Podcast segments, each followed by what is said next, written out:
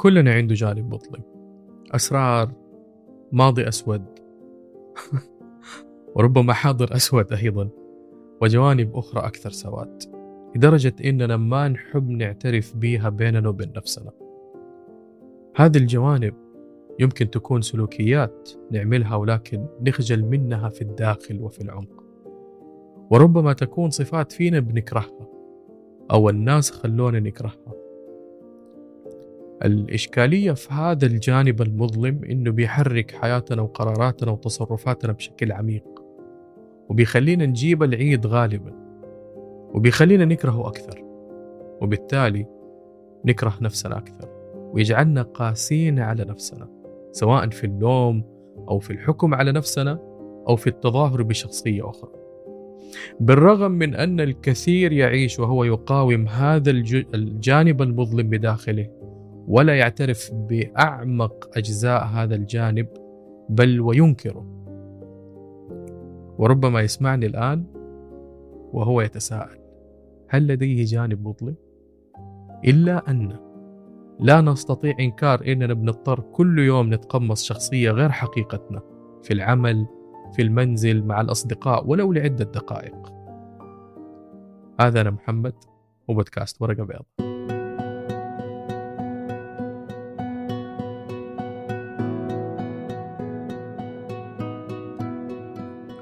خلوني أحكيكم حكايتي مع جانب المظلم أنا ولد وحيد وسط أخوات بنات. كانت التوقعات المفروضة علي كبيرة جدا. تمت برمجتي على إني لازم أضحي وأكون رجل والغلطة مني طبعا لم تكن تغتفر. كنت الطرف الخاسر والمخطئ في أي مشكلة لأني الرجل ويجب إني أضحي. شعرت بإني مختلف عن أخواتي. طبعا بحكم المعاملة المختلفة والفروقات البيولوجية أنا ولد هم بنات وأتبرمجت أيضا على القلق من إرضاء الكبار. إذا عملت أي غلط حخسر حب أبوي وأمي.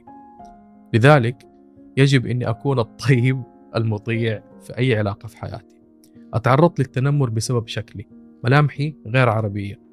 هذا التنمر ظل يلازمني من مرحلة الطفولة لمرحلة الشباب سواء من الأولاد أو البنات. وهذا الشيء خلاني أشعر بالعار من أصولي ومن جسدي ومن ملامحي. الوالد تعرض لأزمة مالية. قعدنا نعاني منها لسنوات طويلة. بدأت هذه الأزمة في سن المراهقة اللي هو طبعا السن اللي بنخرج فيه ونستكشف الحياة مع الناس اللي في عمرنا. فما كنت أقدر أتماشى مع أسلوب الترفيه والمعيشة خصوصا أنه أصحابي في ديك الفترة كانوا من الأغنياء المرفهين. ظلت الكثير من الجوانب في حياتي أشعر تجاهها بالإشمئزاز والكراهية والعار. إلى أن أصبح هذا الشعور يلازمني في كل شيء وصرت أحس إنه أنا أم I'm not good enough أو أو لست جيدا بما فيه الكفاية. واللي عندي طبعا ما هو كثير ولا جيد بما فيه الكفاية. يعني لو عندي مليون ريال ما حتكون كفاية. لو عندي سيارة فيراري ما هي كفاية. لو عندي قصر ما هو كفاية. فأنا طبعا هنا لازم أنتقم من المجتمع وأوريه أني الأفضل في كل شيء. ولو كانت برضو في بنت أحبها وتزوجتها حتصير ما هي كفاية. وهذا اللي دمر حياتي بالكامل واللي خلاني أنهي كل عمل وكل مشروع بفشل ذريع. وأنهي زواج استمر عشر سنوات. فقط. لأنه ما في شيء في حياتي كفاية. وكنت أشوف نفسي كتلة فشل وقبح تمشي على الأرض. لا هي عجبة أحد ولا أحد عجبها. كتلة تدعو للشفقة لأنها تبحث عن تقدير واحترام الآخرين وتتنمر على الآخرين بدافع الانتقام. كنت كائن حي يرى أنه أفضل من الآخرين لكن الآخرين ملاعين ما هم شايفين أنه الأفضل. وهنا بدأت حكايتي مع الاكتئاب ونوبات الهلع. وفقدان أبسط معاني المتعة والحياة. في رحلة شاقة ومتعبة استمرت سبع سنين. كل علم تعلمته كل ريال جمعته كل شيء اشتريته كل مكان أروحه فقط عشان أوري الناس إني الأفضل وإني ماني فاشل. كان في جانب مظلم داخلي يطلع كل لحظة يحركني ويخليني أتخذ قرارات بناء على ألم عانيت منه في الماضي. أزمة الوالدة المالية خلتني أرهق نفسي في مصاريف ما لها داعي. التنمر على شكلي خلاني أبالغ في الملابس والساعات والشوزات وبرضه كمان خلاني أتحاشى الظهور أو حتى أقول رأيي في أبسط الأشياء. كنت أشعر بالعار من شكلي من صوتي وحتى من رأيي لأنه رأيي كان دائما مختلف. والمختلف ما حد يحبه. أذكر في دخلت في علاقة كان الغرض منها الزواج. جمعت هذه العلاقة كل جانب المظلم وانفجر في لحظة واحدة. كل التنمر في السابق كل القسوة اللي عانيت منها في الطفولة كل شيء عانيت منه ظهر في لحظة واحدة. زي الكف طخ. كف كان لازم آكله عشان أصحى. هنا وقتها دخلت في حالة اكتئاب حادة جدا. لكن أنا خلاص يعني طفشت من الاكتئاب. وقتها كنت على نهاية مرحلة الثلاثينات. هنا سألت نفسي أنا لمتى حضيع وقتي؟ لمتى تظل مشاكل الماضي تطاردني في كل مكان أروحه؟ لمتى حفضل أقاوم وأكون شخص مزيف في كل مكان؟ لمتى ما أكون أنا؟ ولمتى أقول للناس إنه كوتش متخصص في معرفة الذات وأنا ماني عارف أنا مين. صحيح إني بأملك كل المعرفة الأدوات اللي بتسا... بتساعد الناس إنهم يكتشفوا ذواتهم. ساعدت ناس كثير فعلا يكتشفوا ذواتهم لكن أنا ليش إلى الآن ماني عارف أنا مين؟ في ديك اللحظة بدأت رحلة اكتشاف جانب المظلم اللي كنت أقاومه بكل قوة وكنت غير واعي إنه جزء مني. وجزء مهم لكي أعرف من أنا. هذه قصتي مع الجانب المظلم. هي ليست ملحمة كفاح وليست قصة مؤلمة جدا. وأعتقد أنا متأكد ماني الشخص الوحيد اللي عاش ماضي مؤلم وتعيس. الكل مر في قصص شبيه. والبعض مر في قصص ربما تكون أسوأ. ولكن لكل منا تجربته جانب المظلم. ذلك الجانب اللي بنهرب منه ونتجاهله ويكبر ويكبر ويصير ضيف ثقيل جدا علينا وعلى اللي معانا. هذا الجانب المظلم هو نحن. هي ما هي قوة ظلامية كونية مأثرة علينا ولا عين أو سحر ولا لعنة ولا نحسة وارثناه من الأجداد بل هو طبيعتنا البشرية. الكل لديه جانب مظلم. كلنا اختبرنا مواقف كنا فيها في غاية الغضب والخوف. الكل متفق على إننا كلنا لدينا جانب مظلم ولكن لما أي أحد مننا يحاول معرفة هذا الجانب عنده يخاف يتجاهل يقاوم ويهرب. طب إحنا ليش بنتجاهله؟ لأننا بنخاف إنه يورينا نسختنا التي نشعر تجاهها بالعار والخزي. نخاف مما قد يفاجئنا. إذا تعرفنا على أنفسنا. أو الأبشع من ذا كله نخاف إننا نشوف فيه أسوأ مخاوفنا وكوابيسنا. المسألة ليست المسألة ليست قمع عفريت أسود شرير غير مرحب فيه وليست القضاء على شر يحاول إفساد حياتك. المسألة هي محاولة إنكار جزء مهم من ذاتك. هذا الجزء الأكثر احتياج للرحمة والتعاطف والشفاء. ما لاحظت أحيانا إننا في بعض جوانب الحياة نصل إلى إدراك كبير لمعرفة شيء معين في العمل في المدرسة في الأصدقاء في التخصص. يعني بنصل إلى إدراك كبير جدا ولكننا نفشل في تطبيق هذا الإدراك في حياتنا. بننصح اصدقائنا والآخرين نصائح عظيمة. ويقولوا لنا شكرا أنت مرة ساعدتني. بدون نصائحك أنا ما أدري إيش كان سويت. لكن في نفس الوقت بنفشل في تطبيق هذه النصائح على نفسنا. صح؟ ما لاحظت أحيانا نضع نوايا ونضع أهداف ولكننا نستمر في التصرف بطرق تعيق كل هذه الأهداف أو نتصرف بطرق تتعارض مع كل مبادئنا. كل ذلك بسبب عدم اكتشافنا واختبارنا لهذا الجزء المظلم هذا الجزء الموجود فينا. اللي لا عندنا استعداد نشوفه ولا عندنا استعداد نعترف به نهائيا لأننا لو اعترفنا به الصورة المشرقة عن نفسنا. الأقنعة اللي بنلبسها كل يوم إيش حيكون وضعها؟ أنا مين بالضبط؟ الطيب المحبوب ولا القبيح المرفوض؟ أحيانا بنقنع نفسنا إنه ما في شيء ما نعرفه عن ذواتنا وإننا نفس الشخص اللي بنشوفه في المراية كل يوم. بالرغم من معرفتنا إنه في بعض المناطق في حياتنا خارج عن السيطرة أو عادة أو إدمان بنحاول نتخلص منه. لما تتعارض سلوكياتنا مع الأقنعة اللي نلبسها حنحاول قدر الإمكان إننا نخفيها. بنكون لطيفين أحيانا فتلاقينا نهتم بكل شخص نتواصل معاه طوال اليوم. لكن لما نرجع البيت أهلنا وأطفالنا بيشوفوا وجه آخر تماما. أحيانا نتستر على مشاعر الوحدة لكنها تظهر في هدوء الليل على هيئة بكاء أو جوع لا يهدأ للحلا للأكل للمهدئات للكحول.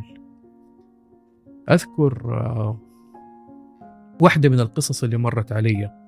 شخص أنهى زواجه بسبب الخيانة بالرغم من شعوره بالإشمئزاز تجاه نفسه إلا أنه كان بيتمادى وكان بيستمر. وبعد ما لجأ للمساعدة اكتشف أنه العلاقة الجنسية ما كانت الشيء اللي بيدور عليه بل حاجته للاهتمام والإعجاب. كان من الممكن أنه يطلب المساعدة قبل فوات الأوان بس بدلا من ذلك تسبب جانبه المظلم إلى فقدان زواجه وسمعته. الخلاصة؟ لو ما تعاملنا مع الجانب المظلم هو حيتعامل معنا. لما نحرم نفسنا من ركن آمن للتعبير عن الجانب المظلم أو نرفض حتى الاعتراف بوجوده حيتراكم ويصير قوة قادرة على تدمير حياتنا وحياة من حولنا. لأنه بيدفعنا للتصرف بطريقة غير واعية وغير متوقعة. وده بيصير لما شيء في المحيط الخارجي يجبر هذا الجانب على الخروج من المخبأ. ونكتشف في نفسنا سلوكيات ومشاعر موجودة فينا توها طلعت وظهرت من غير وعي. تعرفوا بريتني سبيرز؟ هذه كانت معشوقة المراهقين على أيامي. الطفل ال cute اللي كانت في برنامج أيام الثمانينات اسمه Mickey Mouseketeers في, في, في ديزني. بتكبر طبعا وتصير مغنية بوب وبعدها تبدأ بتدمير نفسها وتصير سيئة السمعة. في كمان لاعب الجولف اللي اسمه تايجر وودز النجم اللامع. صاحب قناع الرجل اللطيف ال gentle فجأة في يوم وليلة يتحول إلى خائن لزوجته. لما تضيق أقنعتنا على وجوهنا الحقيقية ولا يكون هناك مجال للتنفس أو النمو فهذه الأقنعة تنفجر وتتمزق لكي تتمكن من إعادة تكوين نفسها من جديد. وهنا قد نسأل سؤال. ما هو الجانب المظلم؟ الجانب المظلم هو نسختك التي تراها قبيحة الشكل. وتجعلك تتحاشى الظهور. هي نسختك التي تراها غبية وفاشلة في بعض المواقف فتتردد. هي نسختك التي أخطأت في يوم من الأيام وعاقبها المجتمع بشكل قاسي فلم تعد تقرر أو تنجز أو تبادر. هذا الجانب المظلم ليس عدوك بل نسختك التي تألمت من الآخرين وتجاهلتها أنت. رحلتك في طريق الحب تبدأ في التحدث مع هذا الجانب المظلم أنت لديك روح وهي جزء منك. وهذه الروح فوق الخير والشر. عالم النفس السويسري كارل يونغ أتكلم عن هذا الجانب المظلم ووصفه بأنه هو الشخص الذي لا نفضل أن نكون عليه. بمعنى أنه هو تصورنا القبيح عن نفسنا واللي بنحاول ننكره. لو فهمنا هذا المعنى بشكل صحيح سنصل إلى إدراك أن جانبنا المظلم هو كل ما يزعجنا ويرعبنا أو يثير إشمئزازنا سواء تجاه الآخرين أو تجاه نفسنا. مثلا قد يزعجنا شخص لأنه سخيف وسطحي. لأننا ننزعج من جزء من شخصيتنا سخيف. أتحكم عليه في الماضي أنه سخيف. فصرنا ناس جديين زيادة عن اللزوم. وصعب نبين هذا الجزء من شخصيتنا لأن الآخرين رفضوه. وبالتالي نمارس نفس الرفض والانزعاج لما نشوفه من أشخاص آخرين. مثال آخر قد يرعبنا شخص يظهر غضبه وانفعاله بالصراخ والضرب. بينما نحن في الداخل لدينا غضب مكبوت. لكن تم قمع هذا الغضب من قبل المربين أو الوالدين لأنه سلوك مرفوض. فصرنا نرفض من الآخرين وقد نخاف إننا لو أظهرنا غضبنا المكبوت فحنظهر مثل هذا الشخص ويصير شكلنا مرفوض ووحش. أعتقد الآن نستطيع أن نرى بوضوح أن جانبنا المظلم هو كل ما نحاول إخفاءه عن الناس اللي بنحبهم. وكل ما لا نريد أن يعرفه الآخرون عنا. لذلك يتكون جانبنا المظلم من الأفكار والمشاعر والدوافع التي نجدها مؤلمة للغاية أو محرجة أو بغيضة. وبدلا من التعامل مع هذه الأفكار والمشاعر والدوافع نقوم بكبتها وقمعها. خلاص أسمع أنت أنكتم واقعد جوا. أشوفك تتحرك أو تتكلم. ونبدأ نحبسه في صندوق مقفل بسلاسل وحديد. كل هذا لكي لا نضطر إلى الشعور بالعبء والعار اللي موجود في هذا الجانب. طب إحنا ليش بنعمل كده؟ في الواقع تمت برمجتنا على الخوف من الجانب المجهول من الحياة وبالتالي الخوف من أي جانب مجهول حتى لو كان داخلنا.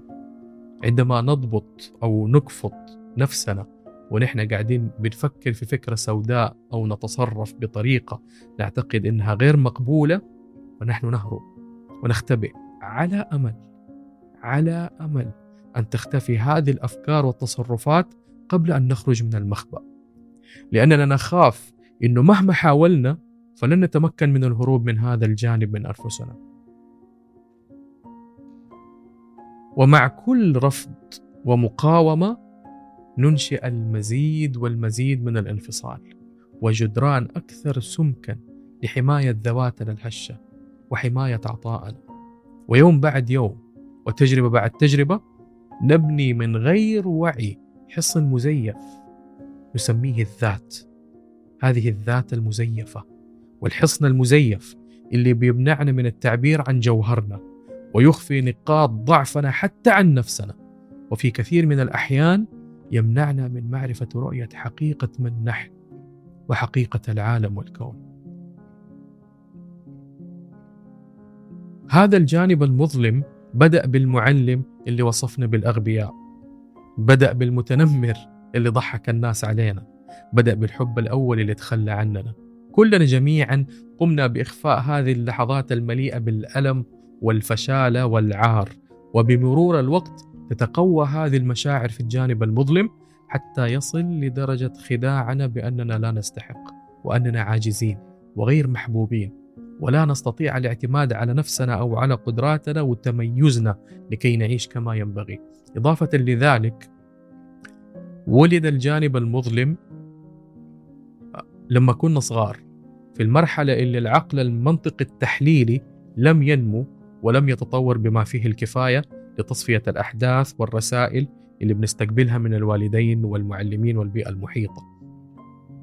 أتعلمنا من المجتمع أنه الكسب الحب والقبول علينا الالتزام ببعض النصوص المكتوبة مسبقا أثناء الدراسة في البيت في وسائل الإعلام بنلاحظ بعض السلوكيات اتعرضت للشيطنة وحكم عليها بالسوء أو تم انتقادها فحرمت من الحب والقبول وبعض السلوكيات هي محل اهتمام المجتمع أو زي ما يقولوا كده معبودة الجماهير. وكل أصحابها محل تقدير المجتمع.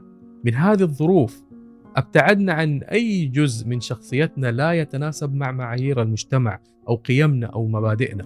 وبهذا رفضنا المزيد والمزيد من الجوانب اللي بداخلنا لأنه حكم عليها بأنها جريئة سخيفة حمقاء. وهذا اللي بيخلينا نقوم بحبسها عشان لا تخرب علاقاتنا وتقتل أحلامنا. وقتي انتهى الآن وما أبغى أطول عليكم. الحلقة القادمة حتكلم عن كيف يعمل الجانب المظلم. كونوا بخير. كان معكم محمد وبودكاست ورقة بيض. شكرا.